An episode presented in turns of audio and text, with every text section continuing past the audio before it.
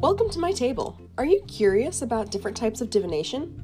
Are you looking for answers beyond our material understanding? Well, come, come, sit down, take a load off, grab a cup of tea, and come listen to what the cards are telling me. Now, I started this podcast as a way to virtually share my tarot card readings, but it's opened up to be more than just tarot. We'll be going over various types of divination and other random topics, like maybe what it's like to be a solitary witch.